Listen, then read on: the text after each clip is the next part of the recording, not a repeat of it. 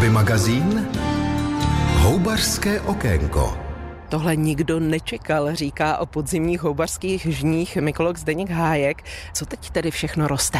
Dá se říct, že teď roste tak obrovské množství jak druhů, tak počtu plodnic, hub, že jsou z toho konečně všichni naprosto uspokojeni. A které houby konkrétně to jsou? Teď doznívají ještě hřiby, smrkové hlavně, dají se najít křemenáče, i když menší množství letos. Rostou strakoše, suchořiby, spousta klousků, slizáci a docela hodně rysů smrkových i borových a hlavně velké množství bedel vysokých. My jsme se vydali na rychlou oblídku parku a je pravda, že ani tady jsme se nemuseli příliš dlouho rozlížet. Co to je za houby tohle? Tady teď máme pečárky zápašné, jsou tady celé kruhy čechratek podvinutých a rostou nejrůznější píchavky. Takže i v tom parku skutečně najdeme jedlé houby, můžeme si přinést plný košík. No tak zrovna tu čechatku podvinutou tu ne, ta je podezřelá jedovatá. Dříve bývala označována ve starých atlasech jako výborná gulášová houba, ovšem později se zjistilo, že způsobuje poškození jater a ledvin. Takže od té doby je prohlášená za jedovatou. A ty ostatní houby tady, ty jsou tedy jedlé? Pokud najdeme pečárku zápašnou, ta tedy také není jedlá, je mírně jedovatá, i když někdo ji může sníst bez následků, ale ty píchavky, které vidíme, můžeme sbírat, pokud jsou uvnitř bílé. Zvláštní je, že letos roste velmi hojně píchavka palicovitá.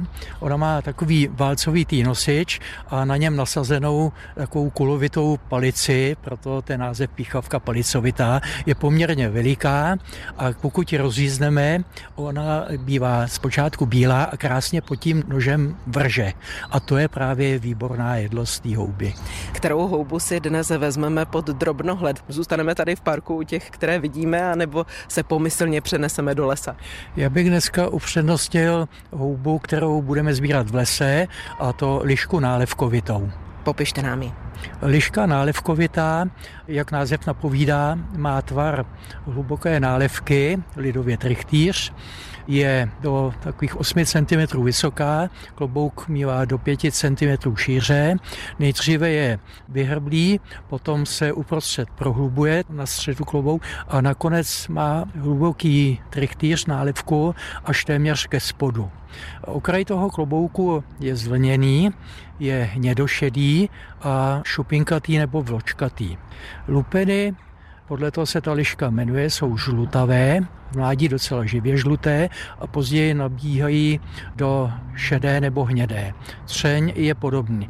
Bývá ten třeň takový sploštělý a různě sprohýban. Čím je liška nálevkovitá zajímavá, že jste ji vybral do dnešního hobby magazínu speciál? Zajímavá je tím, že právě letos se objevila ve velké množství, roste v pruzích, v kruzích, nechá se jí nazbírat menší košíček a je to dobrá jedlá houba, i když je lépe jí dávat do směsi, protože ta vůně je taková, není úplně výrazná. Někdo řekne, liška je liška, já je nerozlišuji. Je to správný přístup?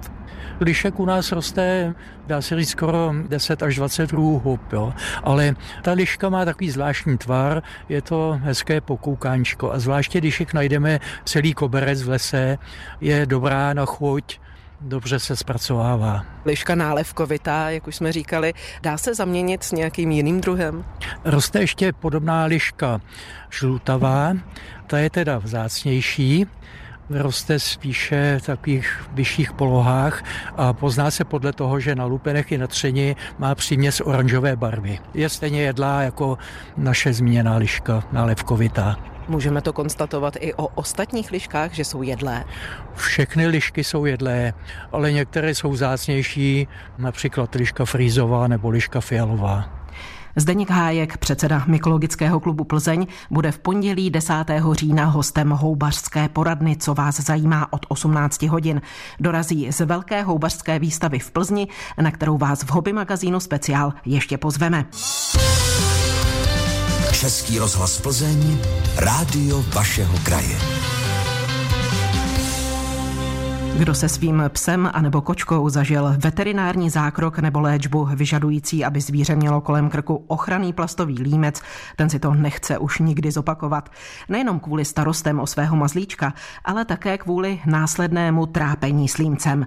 Jak pes, tak kočka se ho většinou snaží zbavit, protože přes něj pořádně nevidí, špatně se jim v něm spí a navíc je lekají trichtýřem zesílené zvuky. Tuhle plastovou věc je teď možné nahradit měkkým veterinárním solárním límcem, který zvířata dobře snášejí. Moje kolegyně zranil se jí pejsek a ona nedokázala snést to, jak trpí v plastovém límci. A v tu chvíli ušila první prototyp, to je vtipná historika, protože to bylo z podsedáku na židli. Opravdu jako co dům dal. No a na tom pejskovi to úžasně zafungovalo ale pak to prostě odložila do skříně s tím, že se vyřešil problém a nic. No a potom po letech my jsme se potkali společně s tou kolegyní a mě se zranila Fenka a byla úplně nešťastná, nemohla jíst, spát, protože ten plastový límec absolutně odmítala. Zároveň to byla ortopedická operace, kdy jsme dostali jasně řečeno, že pokud si to rozlíže, tak o tu nohu může přijít, takže tam nebyla možnost ten límec sundat, protože bychom ji opravdu neuhlídali. A ona mi tohle ušila a říká, hele, zkus to. Zkus to, prostě mě to tehdy pomohlo.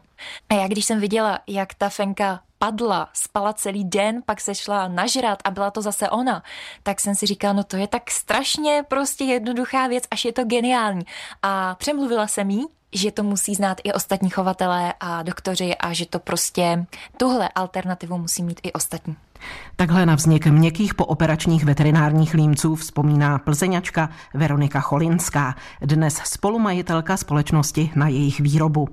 Začátky byly těžké, veterináři se do zkoušení novinky příliš nehrnuli. Prvním zvěrolékařem, který dal měkkým veterinárním límcům zelenou, byl plzeňský veterinář František Zahrádka. Jak sám přiznává, taky on nejdřív váhal. I já jsem patřil do té skupiny, která na začátku vedla určitou polemiku, nicméně musím dneska v rámci uplatnění toho efektu a dopadu říct, že jsem opravdu rád, že jsem se stal takovým nepsaným ambasadorem těch veterinárních línců. Ono to všechno vychází z té jednoduché zásady. Technické provedení jakékoliv operace není takový problém, ale ten diskomfort, který vzniká v rámci toho hojení, je paradoxně jsme došli k tomu, když se ta operace zvládne, daleko důležitější pro proces hojení. A najednou se ta priorita toho komfortu procesu hojení posunula úplně někam jinam. Ty tvrdé límce slouží k tomu, aby se zvíře, kočka, pes nedostali k té ráně, aby si nepřekousali stehy, aby si tam nezanesli infekci a tak dále. Splní tento účel i tenhle měkký límec? Co se týče těch alžbětínských límců, které známe, ten obrovský trichtýř, samozřejmě v době, kdy nebyl nebo nikoho nenapadlo teda vyrobit tyto měkké límce, jsme kvitovali opravdu s velkým povděkem. Nicméně musím podotknout, že když si pak člověk uvědomil, že trichtýř, plastový trichtýř, který musí být vždy větší, tak aby se to zvíře na tu ránu nedostalo, to zvíře omezuje nejenom v pohybu, ale v možnosti lehnutí a další věc. Zákony akustiky, když bouchnete do trichtýře, tak se to všechno násobí a to zvíře samo o sobě neví, co se s ním děje po té operaci a ještě tohle ta záležitost toho diskomfortu, toho narážení, nejistoty. Takže výhoda těch měkkých límců je to, že ta firma je schopna individuálně přistoupit k pacientovi a takové ty výjimky, které jsou a nesplňují tu klasickou klasifikaci velikostí, tak promptně jsou schopny přizpůsobit výrobu toho límce. Takže tyhle límce splní jak účel pro fyzickou jakoby bezpečnost, ano, určitě. tak i vlastně přispívají k psychické pohodě zvířete. Ano, a to je podle mě to nejdůležitější, protože vždycky se dobře hojíte, když jste v pohodě, když jste přesvědčená o tom, že v podstatě všechno dobře dopadne a nic vám v rámci této záležitosti, kromě bolesti, kterou samozřejmě i tu jsme schopni nějakým způsobem ukorigovat, nebrání v tom, abyste se hojili. To samé se týká těch zvířat. A dokonce se tam třeba u koček, kde bývá velký problém, protože kočka, jakmile jí uvedete do diskomfortu, tak se prostě rozhodne, že sama spolupracovat nebude a všechno zabalí a můžete se snažit, jak chcete. Tak třeba u těch límců jsou všity zásuvky nebo takové jakoby proužky na zafixování nosojícní sondy. To znamená pro nás lajky? Tam, když pacient není schopný přijímat potravu sám a musíte ho krmit, tak ta sonda se kdysi fixovala na tělo toho zvířete, což byl určitý diskomfort opět. Nicméně ten límec, když to zvíře ho přijme, že ho má, tak ani nezaregistruje, že vlastně kolem toho něčeho, co mu trošku vadí, má zavedenou i tu sondu. Jsou zvířata ovšem, která žádný límec nepřijmou. Jak se to řeší vlastně u nich? Velký problém samozřejmě. Zkoušeli se dělat nějaké zástěrky, košilky, podobně. Je pravda, že a to je další pozitivum na těle těch měkkých límcích, že to procento nesnášenlivosti se výrazně posunulo k tomu úspěchu. Hobby magazín Zahrádkářská poradna. Chcete si namnožit denivky? V těchto dnech je na to ta správná doba. Jednodenní lilie, jak se těmto květinám také říká, si nejsnás namnožíte vegetativně, oddělky. Pěstitel hlíznatých a cibulových rostlin Pavel Novák využívá i další způsob. Denivky se také množí nejenom tím, že se oddělují, narůstá sazenice, rozrůstá se o další a další kousky, ale na květním stvolu vyrůstá malinká sezenička s malinkama kořínkama. Už několik let je sbírám, zvlášť u těch nejcennějších věcí ze zahraničí. No a nechávám si je narůst přes zimu za oknem, kde nemrzne, to má v místnosti, no a oni kvetou už i v březnu či v dubnu, což se u denivek normálně neděje. No a ta sazenice, co stačí vyrůst, tak prakticky máte lepší sazenici, než tu, co jste měli přes zimu venku. Denivky se dají pěstovat opravdu v bytě, ale ta teplota by neměla tak přesahovat těch 20 stupňů, nebo 22 stupňů, 25 už bylo maximum snad, ale pokud ano, tak jenom krátkodobě. Ale dají se pěstovat opravdu v bytě denivky, v nádobě. Čím větší, potom tím lepší, ale stačí nějaká dvou, maximálně minimálně 3 litrová nádoba. Teď budeme mít studenější odchov úplně všichni, tak já myslím, že denivkám se bude u nás doma dařit. Jakou péči potřebují, když jsou v té nádobě?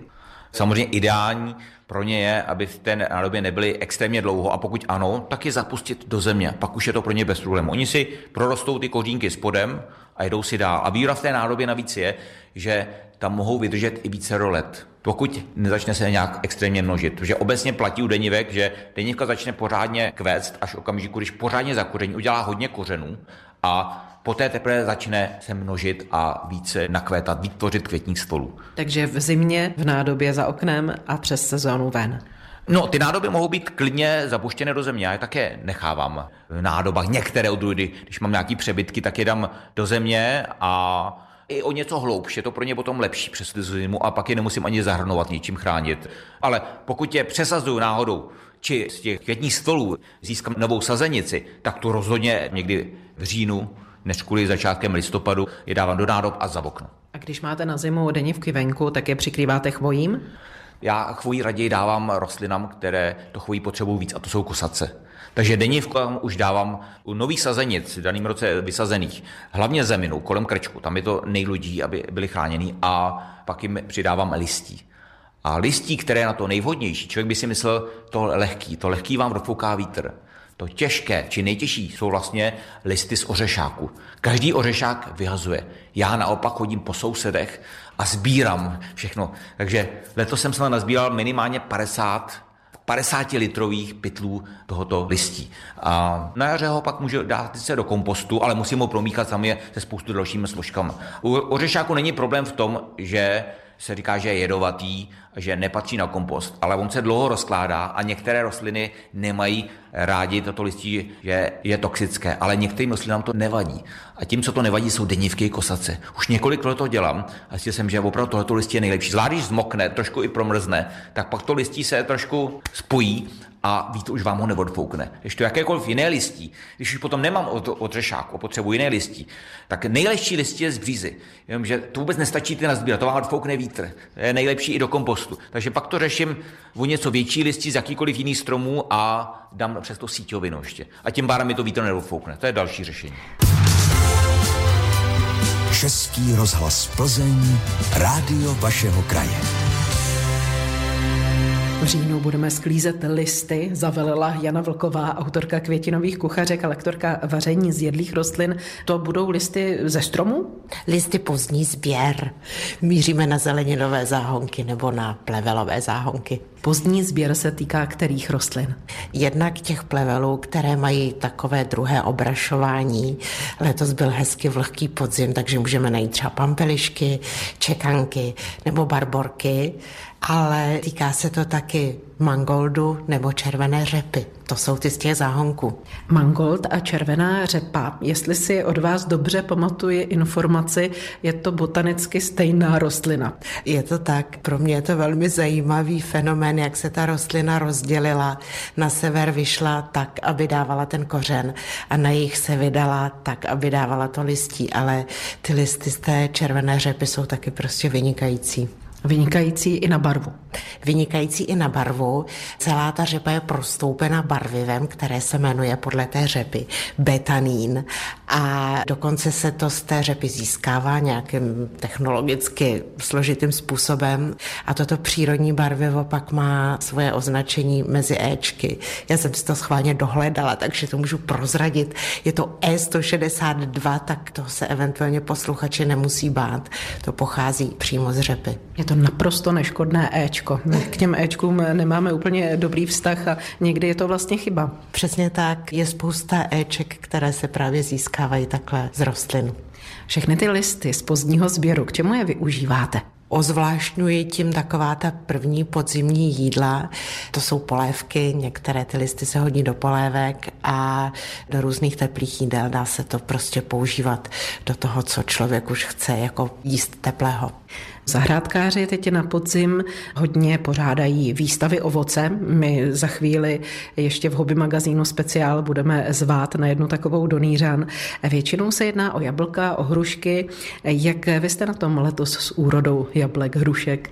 Je toho tak akorát, není toho ani mnoho, že by mě to zavalilo, ani málo, že by se mi nedostávalo. Mám především jabka. Takže na štrůdl, k masu a podobně. Přesně tak. A já jsem letos se dala na kvašení. Já jsem začala kvasit ovocný ocet, jablečný ocet. Je to báječná zábava trochu kolem toho, tady ty octomilky, ale jinak je to vlastně krásné pozorování toho, jak to ovoce pracuje. Tak já jsem čekala, že přidáte třeba mošt a vy rovnou jablečný ocet ovocný. Jak se takový jablečný ocet dělá? Výroba je vlastně jednodušší, než jsem si vždycky představovala. Vemou se normálně jablka, která se nastrouhají na hrubém struhadle, nějaká, která jsou třeba malá do štrůdlu nebo prostě druhořádá jablka, anebo se může vzít i to, co jako zbylo po moštování. Zalije se to vodou, dá se to do nějaké nádoby se širším hrdlem. U toho octového kvašení je dobré, když má to ovoce větší plochu styku se vzduchem ta nádoba se přikryje nějakým plátnem, aby proudil vzduch a hezky se to přitáhne, aby tam nalezly octomelky. Jako důležitý. Takhle vlastně to tam dát, nedává se žádná kvasná zátka. Je dobré tím octem každý den zamíchat trochu, aby se ty kvasinky jako povzbudily do práce a to, že je ten ocet hotový, to se pozná podle toho, že to ovoce vpadne ke dnu. Kolika procentní ocet takhle dostaneme? Dostaneme víceméně dvouprocentní ocet. Ocet, který je slabší než ten, který se prodává v obchodech. Prodává se buď 8% nebo 4% a nevím, já bych už teď doporučila lidem, aby si vykvasili ocet, aby měli na kapra na modro na Vánoce. A já myslela, že teď nám dáte nějaký recept s dvouprocentním jablečným octem, to ne? Ne, teď vám dám recept s těmi řepnými listy. Ten ocet musí dlouho kvasit, takže zatím, co to bude kvasit, tak my budeme vařit něco jiného. Ocet ještě nemáme. Vy už ho máte? Už jste dokvasila? Nedokvasila, ještě mi to nepadlo ke dnu. Takže zatím netušíte, jaký bude přesný výsledek. Zatím to máte jenom teoreticky zmáknuté. No já už jsem to ochutnávala. A dobrý. Dobrý, dobrý. Pojďme k tomu receptu. Recept, který jsem si připravila, tak ten v sobě má tedy ty řepné listy, ale to byla báječná houbařská sezóna, takže si uvaříme risotto z hříbky nebo jinými houbami a řepnými listy. Už si to píšeme, řepné listy, houby, kolik čeho?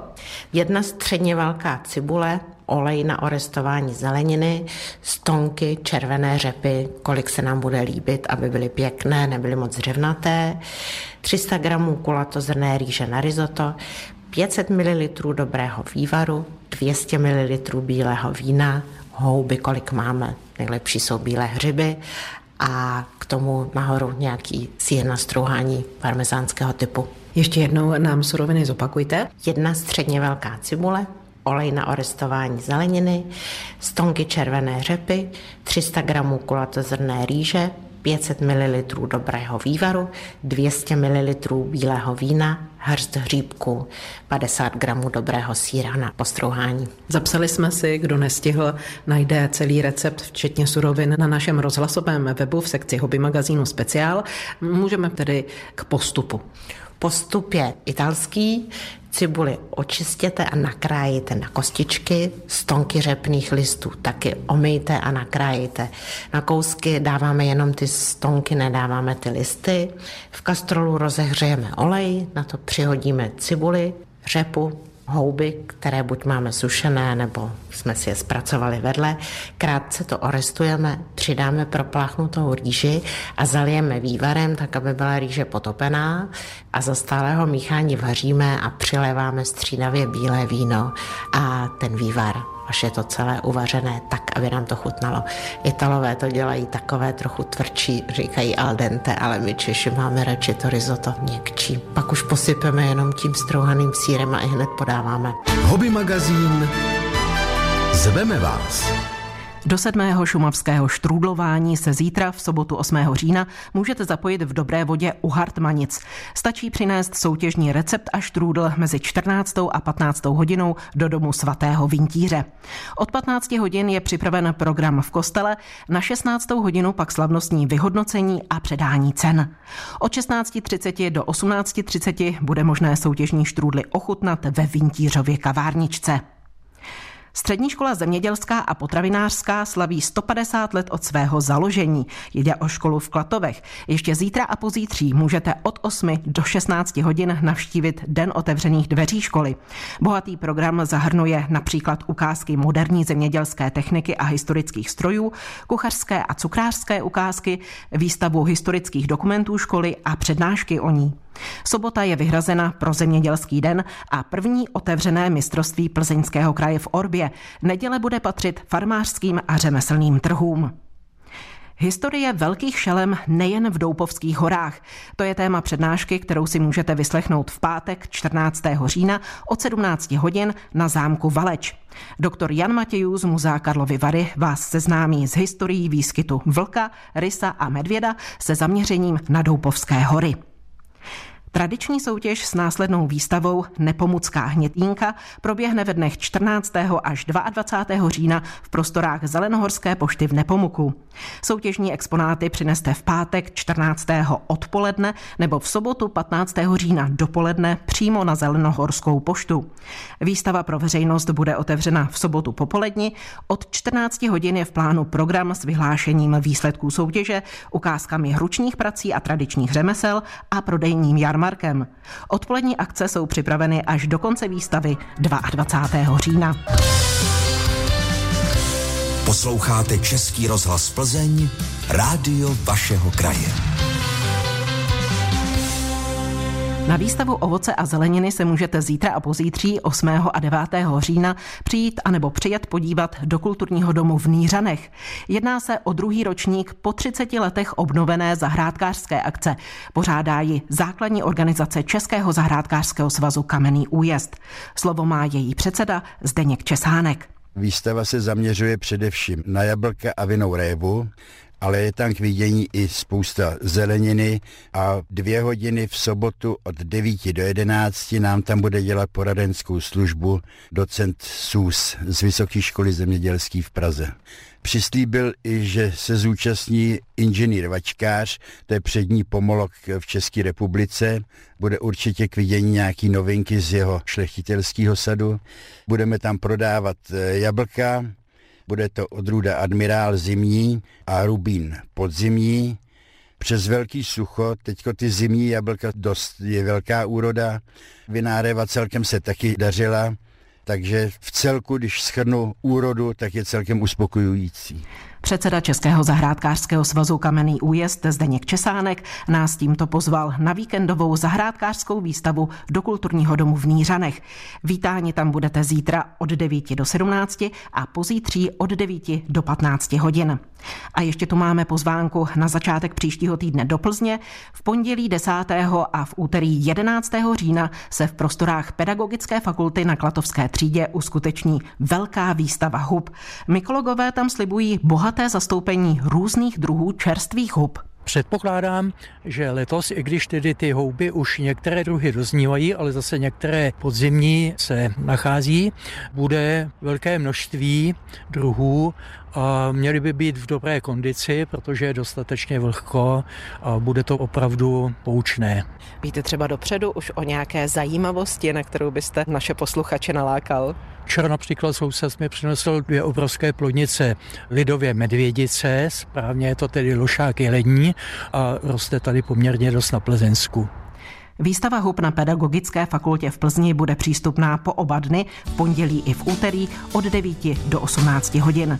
Předseda pořádajícího Mykologického klubu Plzeň Zdeněk Hájek ještě vzkazuje, že na výstavu můžete přinést houby k určení. Měly by být celé a neočištěné. Hobby magazín Ptáte se? Odpovídáme. Přišel dotaz vlašský ořech, plody uvnitř z černaly, čím to je? Většinou taková ta hniloba těch vlašských ořechů pochází z napadený té rubiny, z takový ty košelky, který má každý ten oříšek na sobě a ta může být způsobená primárně antraknozou a podobnýma patogenama a pokud je to vořech, který už leží nějakou chvíli na zemi, tak tam může obyčejná třeba plíseň šedá zapůsobit a podobně. Rozhodně nedoporučuju tyhle ty ořechy konzumovat, zpracovávat, protože ty mycelia jsou prorostlí a jádro vašského ořechu je velmi atraktivní nejenom pro lidi, ale i pro houby. Prosím, proč nám letos padají ze stromu nezralé ořechy? Snad neuzraje žádný. No, to mi docela vyděsilo.